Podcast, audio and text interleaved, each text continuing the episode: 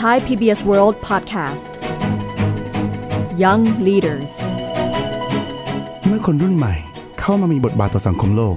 นำไปสู่การเปลี่ยนแปลงที่ทั่วโลกต้องจับตามอง และเขาคนนี้ครับ เป็นอีกหนึ่งคนที่มีความตั้งใจจะทำคลิปวิดีโอ เล่าเรื่องการเดินทางของเขาในทุกๆวัน วันละหนึ่งนาที มาทำความรู้จักกับนูเซียตยัสสิน หรือเจ้าของช anel Nas Daily กับผมกิติพัฒน์ชื่นสุขจิต และผมธนเดชตันบริพันธ์ครับ ใน Thai PBS World Podcast Young Leaders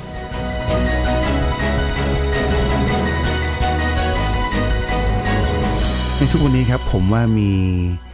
ยูทูบเบอร์หรือวล็อกเกอร์เนี่ย เต็มไปหมดทั้งโลกเลยนะฮะ ครับ ไม่ว่าจะเป็นคนที่สร้างขึ้นมาเพื่ออยากท่องเที่ยวเองหรือว่าอยากไปไหนมาไหนเอง แต่มีไม่กี่คนหรอกครับที่ทั่วโลกต่างให้การยอมรับ เอาอย่างนี้ก่อนดีกว่าครับติ๊บ ครับ ก่อนที่เราจะพูดถึงว่าเขาทำอะไร เชื่อเลยว่ามีหลายๆคนตั้งคำถามว่าอะไรคือบล็อก อะไรคือบล็อกเกอร์ คุณแช้ำรู้จักคำว่าบล็อกเกอร์ไหมครับ B อ่าผ L ม O รู้จัก G G E R เนี่ย เอ่อบล็อกเกอร์ก็จะเป็นคนที่เขียนเรื่องราวของตัวเอง หรือว่าเรื่องราวที่เขาพบเจอ ครับ ประจำวันให้คนอื่นได้อ่าน ครับ ใช่ไหมครับ ใช่ครับ ทีนี้เนี่ยบล็อกเกอร์เนี่ยมันคือวิดีโอบล็อกเกอร์ อ๋อ มันคือคนที่ถ่ายทอดเรื่องราวประจำวัน ถ่ายทอดเรื่องราวต่างๆ ของตัวเอง ในรูปแบบวิดีโอ มันคือสิ่งที่คล้ายกันแต่คือวิวัฒนาการทางเทคโนโลยีที่เปลี่ยนไป ใช่ครับ ก็เลยแทนที่จะเรียกว่าวิดีโอบล็อกเกอร์กลายเป็นบล็อกเกอร์ไปเลย แล้วคุณดูเซยาซินนี่มีความน่าสนใจยังไงบ้างครับ เอาเป็นที่ตัวผลงานก่อนแล้วกันครับ เขามีความตั้งใจนะครับที่จะทำคลิปวิดีโอการท่องเที่ยว การเดินทางของเขาในทุกๆวัน วันละหนึ่งนาที That's one minute. See you in a tomorrow. แล้วก็นำเผยแพร่สู่โลกออนไลน์ ให้คนได้เห็นถึงความเป็นมนุษย์ ความดีความงามของมนุษย์ ของวัฒนธรรมต่างๆ ในโลกนี้ ผมว่าเป็นเรื่องไม่ง่ายเลย มันต้อง ไม่ อา ง่าย ศัยอาศัยวินัยสูงมากๆ ถึงจะ ใช่ ทำอะไรแบบนี้ได้ ผมว่าไม่ใช่ไม่ธรรมดา คือเขาเริ่มแรกด้วยจากการทำเองคนเดียวหมดเลยนะครับ ครับ ทั้งการเดินทางทั้งการตัดต่อ ทั้งการเล่าเรื่องเขียนสคริปต์ผมคิดว่าเขาเป็นคนที่เรียกว่ามันสมองของโลก อืม อ่า หัวกะทิระดับต้นๆของโลกเลยนะครับ คุณอุสยาซินเนี่ย อือหือก่อนที่เราจะพูดคุยกันถึงเรื่องอื่นเรื่องผลงานของเขา เรามารู้จักเขาในแง่มุมของครอบครัวของเขากันบ้างไหมครับ ว่าเขา ครับ เติบโตมาในครอบครัวแบบไหน นุสยาซินนะครับผมเขาเกิดในครอบครัวชนชั้นกลางครับ ในเมืองอาราบา ซึ่งเป็นเมืองทางการเกษตรที่อยู่ทางภาคเหนือของอิสราเอล ซึ่งตัวของนุสยาซินเองเนะครับ ก็มีทั้งเชื้อสายอิสราเอลและปาเลสไตน์ด้วยกัน ครับ ถือว่าเป็นฮัฟบัตปาเลสไตเนียนแอนด์อิสราเอลีเลยนะฮะ ครับ ซึ่งยาซินเนี่ยเป็นลูกคนกลางครับ พ่อของเขาเป็นนักจิตวิทยา แม่เขาเป็นครู และเป็นครอบครัวที่ค่อนข้างส่งเสริมทางด้านการศึกษามากครับ อืมผมขออยู่ที่เรื่องตรงนี้แป๊บหนึ่งนะครับ ครับ คือ เลือดเชื้อสายอิสราเอลปาเลสไตน์มันเป็นอะไรที่ผมรู้สึกว่ามันแบบ โอ้โห มันเกิดขึ้นได้ยังไง มันดูเป็นกิมมิกเนาะ ใช่มันดูแบบเป็นอะไรที่คอนทราสต์แบบไม่สามารถเกิดขึ้นได้มาก ๆ เลย เพราะว่าผมเคยได้ยินคำพูดคำหนึ่งว่า บาดแผลที่ไม่สามารถรักษาได้ ในโลกใบเนี้ยก็คือความขัดแย้งระหว่างปาเลสไตน์และอิสราเอล ครับ แต่มันกลับอยู่ในสายเลือดของคนคนนี้ นี่แหละครับที่เป็นสิ่งที่ผมมองว่าเป็นจุดที่พิเศษของเขามากเลย อืม ถ้าเกิดสมมติบอกว่า คนนี้เนี่ยเป็นบล็อกเกอร์ที่มาจากเดนมาร์กธรรมดามาจากสวีเดน มาจากญี่ปุ่น ก็ไม่มีอะไรต่างจากคนทั่วไปใช่ไหมฮะ แต่นี่คือเขาเป็นสายเลือดปาเลสไตเนียนแอนด์อิสราเอลี อืม และปัจจุบันเขาก็เป็นผู้ทรงอิทธิพลทางออนไลน์ ต้นๆของโลกเลยทีเดียว ครับ ถ้าเกิดจะมองถึงปัญหาปาเลสไตน์อิสราเอลเนี่ยครับ อืมครับ อ่าที่คุณแชมป์บอกว่ามันเป็นปัญหาที่ไม่สามารถเชื่อมได้ อืม ปาเลสไตน์อิสราเอลเนี่ยครับมีปัญหากันมานานนานมาก ครับ ๆ ถ้าเกิดจะเอาตามที่เราศึกษากันในหนังสือแล้วก็คือประ ป มาณ ระวัติศาสตร์ ประมาณ 70 ปี ที่มีการทำสงครามกันแย่ง ครับ พื้นที่ ทั้ ต ง รง ที่เป็นประเทศที่อยู่ติดกันเลย ติดกันเลยครับ อืม แต่เขาทำสงครามเพื่อแย่งพื้นที่ตรงที่เรียกว่าเยรูซาเล็มกัน ครับ อ่า พื้นที่นี้มันมีความหมายยังไงบ้างครับ เยรูซาเล็มเนี่ยเรียกได้ว่าเป็นดินแดนแห่งพันธสัญญา ครับ ก็คือง่ายๆเลยเป็นที่ที่พระเยซูเกิด อืม ซึ่งพระเยซูเนี่ยก็คือเป็นศาสดาในศาสนาอิสลามเช่นเดียวกัน ครับ ก็คือนบีอีสา ครับ เพราะฉะนั้นเนี่ยต่างฝ่ายต่างรู้สึกว่าตรงนี้เนี่ยเป็นที่ของพวกเขา ครับ ซึ่งมันก็เป็นปัญหาจริง ๆ แล้วนะไม่ใช่เจ็ดสิบปีนะฮะเท่าจริง ๆ มันคือจากครูเสดเลยนะครับ โอ้โห ยาวไปไกลเลย าวไกลเลย ที จริ นี้ ง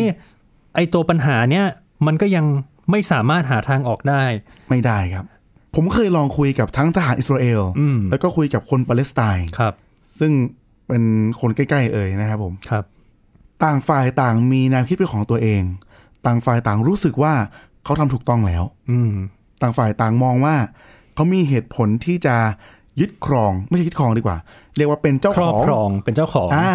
พื้นที่จุดนี้ ใช่ครับ อ่า เยรูซาเล็มนั่นเอง อืมแล้วตัว Nash Daily เองเขามีความเห็นยังไงบ้างครับ NAS Daily นะครับหรือนูเซียยาซินนะครับเคยทำคลิปวิดีโอคลิปหนึ่งครับ ที่เกี่ยวกับข้อพิพาทระหว่างปาเลสไตน์กับอิสราเอล อืม ซึ่งเขาได้ทำคลิปวิดีโอเกี่ยวกับการเสนอการแก้ไขปัญหาของสองประเทศนี้ครับ อืม เขาบอกว่าทางออกสำหรับหนึ่งประเทศเนี่ย ไม่มีทางเกิดขึ้นได้เลย มันต้องเป็นทางออกระหว่างสองประเทศเท่านั้น ครับ ซึ่งทางออกนี้ก็คือ ทั้งปาเลสไตน์และอิสราเอล ได้ครอบครอง ได้เป็นเจ้าของเยรูซาเล็มร่วมกัน ไม่มีใครคนใดคนหนึ่งครอบครองมันเป็นของตัวเองก็คือ แชร์พื้นที่ส่วนนี้ร่วมกัน ใช่ และในความเป็นจริงมันจะเป็นไปได้ไหมครับ ส่วนตัวผมนะ ผมมองว่ายากมาก ยากมาก ๆ เลย จากที่ผม แล้ว ได้ศึกษาทั้งประวัติศาสตร์การเมือง แต่ว่าตัวนูซิรยัสซินเองนะครับ ก็ได้พูดเพิ่มเติมอีกนะครับ เมื่อประมาณปีที่แล้วที่เขามาไทย ครับ เขาได้ไปคุยกับคุณโซเฟียโยธาสมุทรนักข่าวของที่นี่ TPBS แล้วก็มีบทสัมภาษณ์ออกมา There's one thing I do know. I think that peace needs to be forced on people. You need to force them. No one is going to choose peace. เขามองว่าความสงบสุขเนี่ย มันไม่สามารถได้มาง่าย อืม ๆ บางทีความสงบสุขเนี่ยต้องใช้กำลัง เพื่อที่จะสร้างความสันติ ฟังดูแล้วมันย้อนแย้งกันยังไงชอบกลนะครับตีบ using force to make peace ตรงนี้เลย ใช้ความรุนแรงเพื่อยุติความรุนแรง ผมว่ามันฟังดูทำแม่งทำแม่งนะตีบ ผมมองว่าเขาไม่ได้พูดถึงความรุนแรงครับ เขาพูดถึงการบังคับใช้ความสันติ อย่างเช่น การออกกฎหมายหรือว่าการออกกฎต่างๆ เพื่อให้ประชาชนในประเทศตัวเองเนี่ย หรือว่าออกกฎให้ประเทศตัวเองเนี่ย ไม่ไป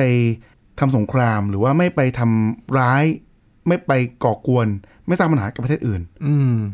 อันนี้อันนี้คือสิ่งที่เขาจะสื่อ อือฮึ นั่นก็คือเป็นการบังคับใช้การสันตินั่นเอง อืม อันนี้ก็คือมุมมองของเขาต่อปัญหาที่มันเกิดขึ้นมายาวนานมาในประวัติศาสตร์ ใช่ครับ เรามาดูกันบ้างว่า เขาเติบโตมาอย่างไรในแวดวงหรือว่ารั้วของการศึกษาครับ ครับ จริงๆ แล้วเนี่ย เส้นทางการเป็นบล็อกเกอร์ของนูเซียยาซินนะครับ ก่อนจะเป็นบล็อกเกอร์ที่ประสบความสำเร็จแบบนี้นะครับ เขาไม่ได้คิดจะตั้งใจจะเป็นบล็อกเกอร์ตั้งแต่แรกครับ อืม ตอนอายุ 19 เนี่ย เขาใฝ่ฝันที่จะได้เข้าเรียนในมหาวิทยาลัยชั้นนำในประเทศสหรัฐอเมริกาครับ และในที่สุดครับ เขาก็สามารถสอบคว้าทุนการศึกษา เพื่อเข้าเรียนในสาขาวิชาวิศวกรรมการบินและอวกาศมหาวิทยาลัยฮาร์วาร์ดได้ครับ อืม ถือว่าไม่ธรรมดานะครับ อุ้ยธรรมดาที่ไหน ถือ ครั ว่า บ ตัวท็อปนะครับ คือนอกจากเข้าฮาร์วาร์ดได้เนี่ย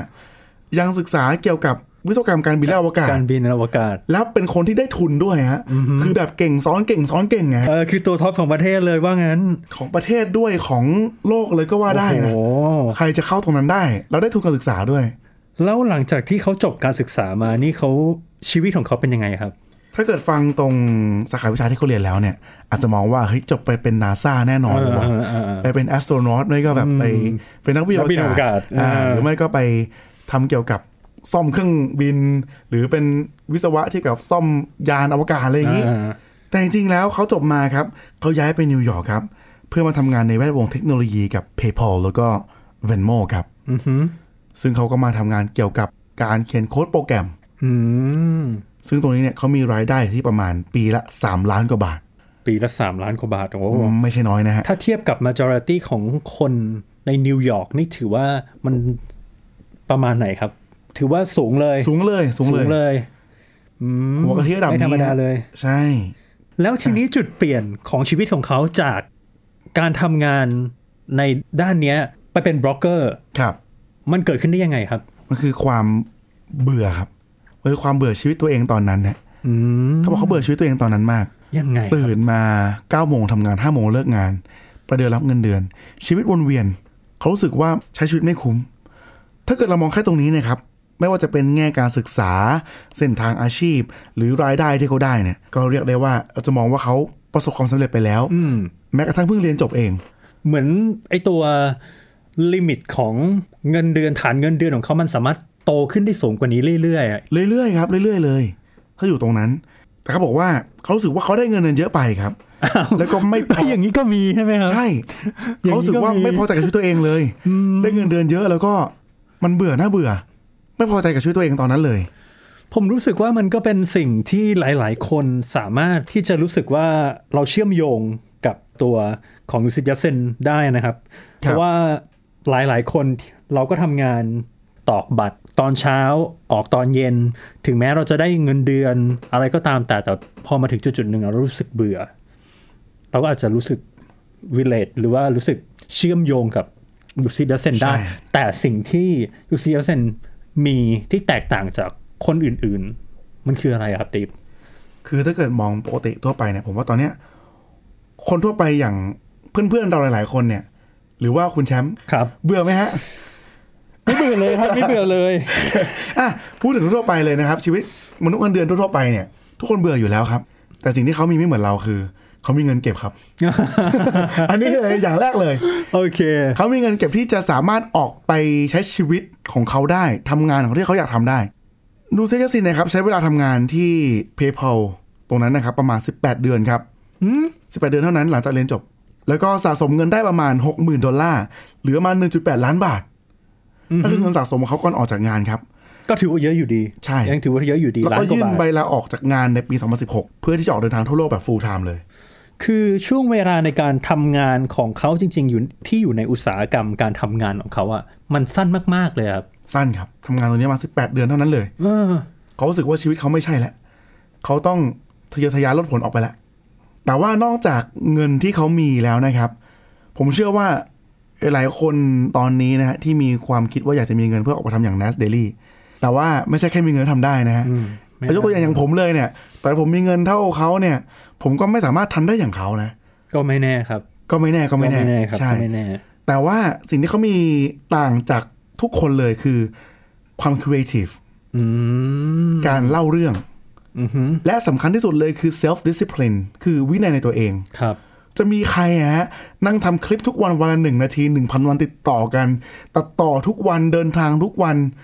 เปิดหน้าทุกวัน เขียนสคริปต์ทุกวัน ลงเสียงทุกวัน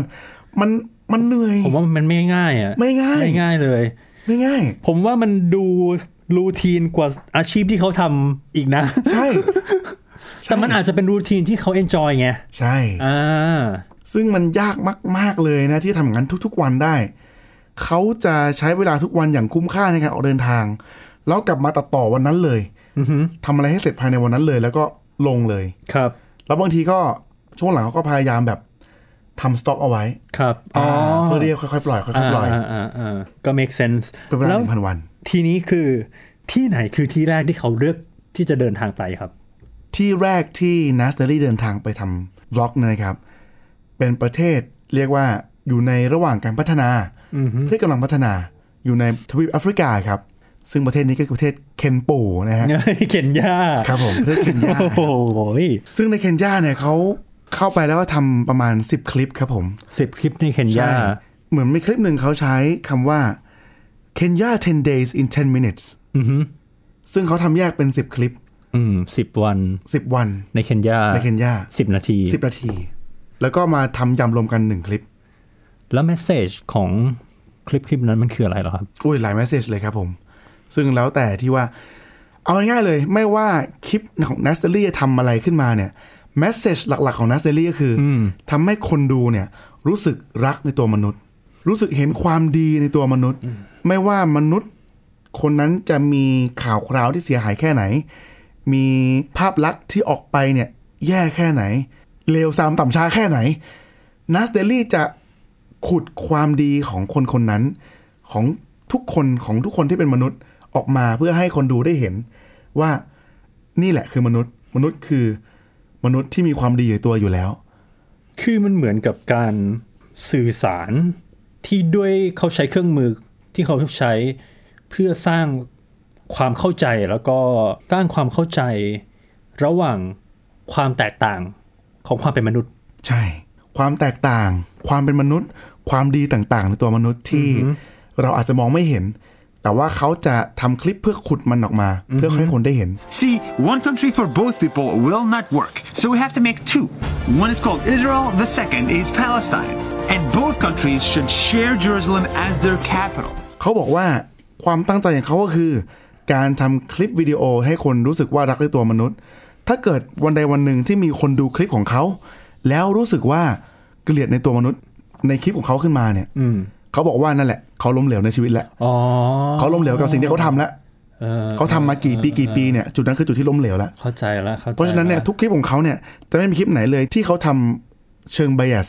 หรือที่เขาทำเชิงให้คนรู้สึกว่าไม่ดีเกี่ยวกับตัวมนุษย์ที่อยู่ในคลิปของเขา อืมเข้าใจแล้ว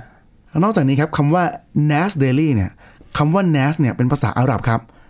ซึ่งคำนี้แปลว่าผู้คน อ๋อ คือไม่ใช่ชื่อของเขา ไม่ใช่ชื่อของเขาครับ เออโอเค รู้สึกนี่ผมก็ไม่แน่ใจว่าเป็นชื่อเล่นของเขาหรือเปล่านะ แต่ตอนนี้ทุกคนเรียกเขาว่า nas ไปแล้ว เพราะชื่อเขาคือ nas daily ถ้าเกิดในภาษาอาหรับเนี่ยจะเขียนด้วยตัวนูน r แล้วก็ตัวซีน ซึ่งแปลว่า ซึ่งแปลว่า nas อ่านว่า nas เลยไม่ใช่ nas อ่านว่า nas แปลว่าผู้คน อืม มันก็เข้ากับจุดประสงค์หลักที่เขาทำเลย nas daily ผู้คนรายวัน ซึ่งคุณจะมองว่าเฮ้ยเขาทำคลิปท่องเที่ยว แต่จริงๆแล้วคลิปท่องเที่ยวของเขาเนี่ยมันแฝงไปด้วย การเล่าเรื่องของผู้คนที่อยู่ในสถานที่นั้น แล้วทีนี้หลังจากที่เขาเดินทางไปเคนยานี้ ที่เขาใช้เงินส่วนตัวที่เขาเก็บมาในตลอด 18 เดือนใช่ไหมครับ ๆ ใช่ค แล้วห รั ลัง บ จากนั้นมันมีการหาเงินสปอนเซอร์ หรือว่าเงินสปอร์ตมาจากทิศทางไหน หรือว่ามีคนยื่นเงินมาให้เขาเพื่อว่าที่จะให้เขาทำสิ่งสิ่งนี้ต่อไปไหมครับ ทันทีที่คลิปแรกที่เขาทำที่เคนยาเนี่ยปล่อยสู่สาธารณะนะครับ ก็มีบริษัทผู้ผลิตสื่อบริษัทหนึ่งครับ ซึ่งเป็นของรัสเซีย แต่ว่ามีฐานที่ตั้งอยู่ในกรุงไนโรบีที่เคนยาก็ติดต่อมาขอเป็นสปอนเซอร์ เดือนละ 3,000 US ดอลลาร์หรือประมาณ 1 0 0 0 0แบาทต่อเดือน โอ้โห ซึ่งซึ่งผมมองว่าจำนวนนี้ไม่น้อยนะครับ ครับ แล้วเงินจำนวนนี้เนี่ยก็ทำให้เขาได้เดินทางได้อย่างอิสระมากขึ้น ได้ทำงานตรงนี้เนี่ยอย่างอิสระมากขึ้น นอกจากเงินเก็บแล้วก็มีเงินสปอนเซอร์ตรงนี้ด้วย แล้วผมอยากรู้ว่าประเทศส่วนใหญ่ที่เขาเลือกที่จะไปครับ มันเป็นประเทศประมาณไหนเหรอครับ ส่วนใหญ่เลยที่ผมดูในคลิปวิดีโอนะเขาไปทุกที่ครับ แต่ว่าที่เขาเน้นๆเลยนะ ที่เขาชอบเน้นๆเลยนะ คือเขาจะสร้างฐานผู้ชมในทุกที่ที่เขาไปเลย ทั้งประเทศที่เจริญแล้วแล้วก็ประเทศที่คนไม่ค่อยรู้จัก แต่ส่วนใหญ่เนี่ยจะเป็นประเทศที่กำลังพัฒนา หรือเป็นประเทศที่ไม่ค่อยแมส ครับ คนไม่รู้จักเท่าไหร่นะครับ อย่างเช่นรวันดาแทนซาเนีย มอลตาอ่ะอย่างมอลตาอย่างเงี้ยผมเคยเห็นเพราะว่าผมเล่นเกมฟุตบอลเกมพวกฟีฟ่าอะไรพวกเนี้ย แล้วก็พอเลือกประเทศมันจะมีประเทศมอลตาอยู่ ซึ่งผมจะไม่รู้จักประเทศนี้เลยจริง ๆ ถ้าเกิดไม่มีอยู่ในลิสต์เกม อืม ถ้าผมไม่เล่นเกมผมจะไม่รู้จักไม่เคยจะไม่เคยได้ยินประเทศนี้เลยในชีวิต ซึ่ง NAS ก็ได้ไปทำคอนเทนต์ที่ประเทศนั้น ได้ไปทำได้ไปเปิดโลกให้กับคนดู ให้คนรู้จักว่าคนมอลตาเป็นยังไงมอลตาเป็นยังไงมีอะไรดี เข้าใจแล้ว อ่า คือในขณะที่เขาพยายามอธิบายความเป็นมนุษย์ เขาก็ในขณะเดียวกันเขาก็ได้ทำงาน introduce หรือว่านำเสนอประเทศที่หลาย ๆ คนอาจจะไม่รู้จัก ครับ หรือไม่เคยได้ยิน ใช่ แล้วเขาเคยมาเมืองไทยไหมครับ ฮ่าฮ่าฮ่าที่ผมบอกตอนต้นรายการไง ที่เขาเคยมาไทยปีที่แล้วที่สัมภาษณ์ให้กับที่นี่ไทยพีบีเอสอ่ะอ่านั่นแหละคือเขามาไทย อ๋อ เพื่อทำคอนเทนต์ด้วย แล้วคอนเทนต์ที่ประเทศไทยของเขาเกี่ยวกับอะไรครับ อ่ะซึ่งตอนนั้นบอกก่อนเลย น่ากลัวมา ว่าก ซึ่งตอนนั้นบอกก่อนเลยว่า เขามาทำคอนเทนต์ไทยเนี่ยได้สปอนเซอร์จากบริษัทท่องเที่ยวหนึ่งในไทยเพื่อให้มาทำในคอนเทนต์ท่องเที่ยวที่ไทย ครับ ซึ่งจริง ๆ แล้วเนี่ยตัวเขาเองก็มีความอยากที่จะมาทำคอนเทนต์ในไทยอยู่แล้วด้วยเขามาไทยเนี่ยเขาทำคอนเทนต์ที่ชื่อว่า how cheap is Thailand อืม เหมือนกับบอกว่าประเทศไทยเป็นประเทศที่มีค่าของชีพที่ต่ำ อ่าถ้าเกิดแปลตรงตัวเนี่ย มันจะดูแบบไม่ค่อยดีนะ how cheap is Thailand ประเทศไทยมันถูกจังวะ เอออ อะไรเงี้ยประเทศไทยมันถูกขนาดเนี้ย เออ เออ แล้วจ มันดู ริงๆเราเขาจะจะบอกอะไรครับ นั่นแหละอย่างที่คุณช้ำสื่อเลย ก็ ก็ คื คือ อประเทศไทยเนี่ยมีค่าของชีพที่ต่ำแต่ว่ามี facilities มีสิ่งอำนวยความสะดวกต่างๆ มีสวัสดิการต่างๆ มีที่ท่องเที่ยวที่แบบเฮ้ยมันมันคือท็อปของโลกอะ่ะแต่ว่าค่าของชีพแค่เนี้ย ถ้าเทียบกับประเทศอื่น ใช่ ๆ อืม ซึ่งเขาก็ตีแผ่ความเป็นประเทศไทย ที่บอกว่าคุณสามารถมาเที่ยวในประเทศที่ทุกอย่างที่ดีเลิศได้ ทั้งที่ท่องเที่ยว ทั้งสิ่งอำนวยความสะดวก โดยในประเทศนี้มีค่าของชีพที่ต่ำมาก อืม ลองดูได้ครับ อาหรับเนี่ย คนดูไบคนโมร็อกโกรวยๆเนี่ย เวลาเขาป่วยเนี่ย เขาบินมารักษาที่ไทยนะครับซึ่งตรงเนี้ยมันมันชี้ชัดได้เลยว่า การแพทย์ไทยเนี่ยมันดีมาก ครับ ซึ่งตรงนั้นเขารวยอยู่แล้วดูไบเนี่ยประเทศที่เจริญอยู่แล้วทำไมเขาถึงบินมารักษาที่ไทย ผมได้คุยกับคนอาหรับคนหนึ่งเขาบอกว่า การแพทย์ที่นั่นสู้ไทยไม่ได้เลย อืม อ่าโรงพยาบาลกรุงเทพ มันจะมี โงพยบ ล่ามใช่ไหม ใช่มีล่าม นอกจากจะมาประเทศไทยแล้วในเอเชีย ผมเห็นติ๊บเล่าให้ฟังว่า ครับ ตัวเขาเองได้ไปเยือนประเทศจีนด้วย ใช่ครับ ซึ่งในประเทศจีนละ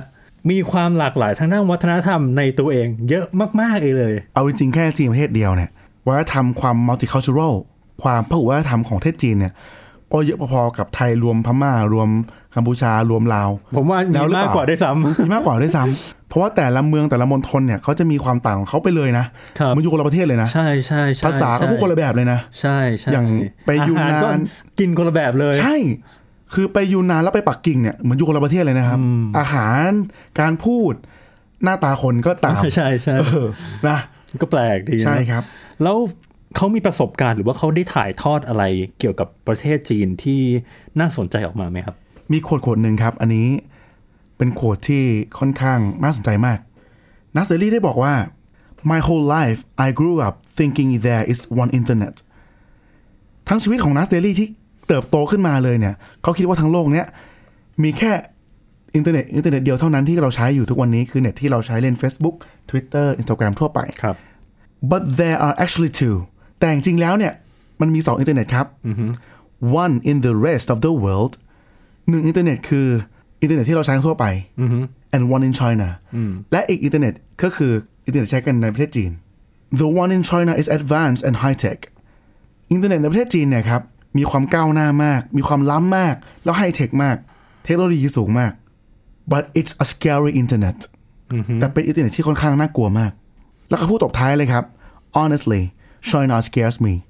ด้วยความสัตย์จริงเลย ด้วยความซื่อสัตย์เลย ประเทศจีนทำให้เขากลัวครับ อ่า อันนี้เขาสิ่งที่เขากลัวก็คือ ความที่ประเทศจีนมีอินเทอร์เน็ตของตัวเอง และไม่ยุ่งกับโลกภายนอก เขากลัวที่ประเทศจีนเนี่ย จะเชื่อมต่อโลกภายนอกได้น้อยลงเขาทำให้คนจีนเองเนี่ย รู้เรื่องโลกภายนอกน้อยลงนี่คือความน่ากลัวของประเทศจีนและนักท่องเที่ยวที่เข้าไปอยู่จีนแล้วก็ต้องใช้เน็ตของจีนเนี่ยทำให้เขารู้สึกกลัวเท่านั้นเองอันนี้คือสิ่งที่เขากลัว ก็เขาก็พูดในแง่ของนักท่องเที่ยวในใน ใช่ ในเชิงของการเชื่อมต่อข้อมูลข่าวสาร การหาข้อมูลข่าวสารของการที่อยู่ในประเทศจีนแล้ว ถู ก็ กต้อง กับเชื่อมต่อกับโลกภายนอก ถูกต้องครับ ครับ นอกจากนี้ครับเขายังพูดอีกว่า we need more and more engagement with China rather than isolating it more and more เขาตัว n a s d a l y เองเนี่ยและคนทั้งโลกเนี่ยควรที่จะสร้างความเชื่อมต่อ สร้างความสัมพันธ์กับประเทศจีนมากกว่านี้ ก่อนที่ประเทศจีนจะ isolate it more and more ก่อนที่ประเทศจีนจะปลีกตัวออกไปห่างมากกว่านี้ ออกจากโลกมากกว่านี้ อันนี้ก็คือสิ่งในมุมมองของเขาที่ได้พูดออกมาหลังจากที่เขาได้ไปเยือนประเทศ ใช่ จีน เขาชอบประเทศจีนนะครับ อันนี้คือผมดูคลิปเนี่ยเขาบอกเขารักประเทศจีนเลยนะประเทศจีนมีความสับมีวัฒนธรรมที่หลากหลาย คนน่ารัก ครับ แต่ว่าต้องยอมรับด้วยว่าเขาบอกว่าเป็นประเทศที่เขารู้สึกกลัวที่สุด เพราะว่าอินเทอร์เน็ตที่เขาใช้เนี่ยไม่เหมือนกับอินเทอร์เน็ตทั่วโลกเขามีอินเทอร์เน็ตของตัวเองในการใช้ครับ ผมรู้สึกว่าเขาไปมาหลายที่แล้วรู้คสึก รับ เป็นที่รู้จักเป็นที่ยอมรับ แล้วก็มีฐานคนดูเยอะๆแล้วอะ ครับ เราก็เลยกลับมาตั้งคำถามเดิมว่า ทีนี้รายได้เขามันมาจากไหน หรือว่า ครับ เพิ่มมาตอนไหน หรือว่าตอนนี้กลายเป็นเท่าไหร่แล้ว รายได้หลักของเขานะครับ ก็มาจากโฆษณาที่ถูกฝังอยู่ในคลิปต่างๆ ของแต่ละแพลตฟอร์ม อ่าไม่ว่าจะเป็น Facebook YouTube หรือว่า Instagram คือแบบเราดูไปอย่างเงี้ย ดูคลิปใน YouTube อย่างเงี้ย อยู่ดีมีโฆษณาโผล่มา อันนี้คือรายได้หลักของเขาเลย ตอนนี้เนี่ยทรัพย์สินหรือว่า Net Worth ของเขาเนี่ย มีอยู่ราวๆประมาณ 2 ล้าน US ดอลลาร์ ซึ่งถ้าเกิดเทียบกับบล็อกเกอร์ระดับโลกคนอื่นๆเนี่ย ก็ยังถือว่าเขาทำรายได้ได้น้อยอยู่นะฮะ ไม่เชิงน้อยแต่เรียกว่าน้อยกว่าดีกว่า ครับ เพราะถือว่าเยอะเยอะมาก ครับ แต่ถ้าเกิดเทียบกับคนอื่นเนี่ยถือว่าน้อยกว่า ซึ่งมีคำหนึ่งที่เขาพูดว่า I don't like ads I don't like selling things that's not me เขาบอกว่าเขาไม่ชอบโฆษณาเลย เขาไม่ชอบการขายของ การขายของไม่ใช่ตัวเขาเลย เขาอยากทำคลิปเหล่านี้เพื่อเป็นคุณค่ากับชีวิตมากกว่า อืมอันนี้ก็คือความตั้งใจของเขา ใช่ครับ สุดท้ายแล้วสิ่งที่ผมอยากจะรู้แล้วก็สงสัยมาโดยตลอดเลย ครับ ในระยะเวลาที่เราคุยกันมาตลอดเรื่องนี้นะครับว่า แล้วไอ้ความตั้งใจแรงบันดาลใจของเขา ในการทำสิ่งสิ่งหนึ่งทุกวันอย่างเงี้ย มันคืออะไรแล้วมาจากไหนเหรอครับ เขาบอกว่ามันคือความเสี่ยงครับ risk ความเสี่ยงนั่นเองเขาบอกว่าชีวิตของเขาเนี่ยเต็มไปด้วยความเสี่ยง เขาไม่รู้ว่าวันไหนจะตาย ชีวิตต้องเจออะไรบ้างเพราะฉะนั้นเนี่ยเขาจึงจะขอทำสิ่งที่เขาต้องการให้ดีที่สุด ให้เต็มที่สุดๆ นี่คือจุดมุ่งหมาย นี่คือแรงจูงใจของเขาเลย สังเกตได้ว่าเขาจะมีเสื้อตัวหนึ่ง ซึ่งเสื้อตัวเนี้ยเรียกว่าเป็นรายได้หลักของเขาด้วยเขาทำเสื้อตัวนี้ขึ้นมาเพื่อขายทุกคนด้วย แต่เสื้อตัวนี้เนี่ยมันมีความหมายที่บ่งบอกอยู่ ครับ นะครับ เพราะตรงเสื้อเนี่ยมันจะมีหลอดเปอร์เซ็นต์อยู่ แล้วตอนนี้เนี่ยจะเห็นว่านัสเดลี่เนี่ยมีอยู่ที่ 32%เป็นหลอดสีเขียว ครับ 32%เขาต้องการที่จะสื่อว่าตอนนี้เนี่ยชีวิตเขาทั้งหมดเนี่ยใช้ไปแล้วทั้งหมด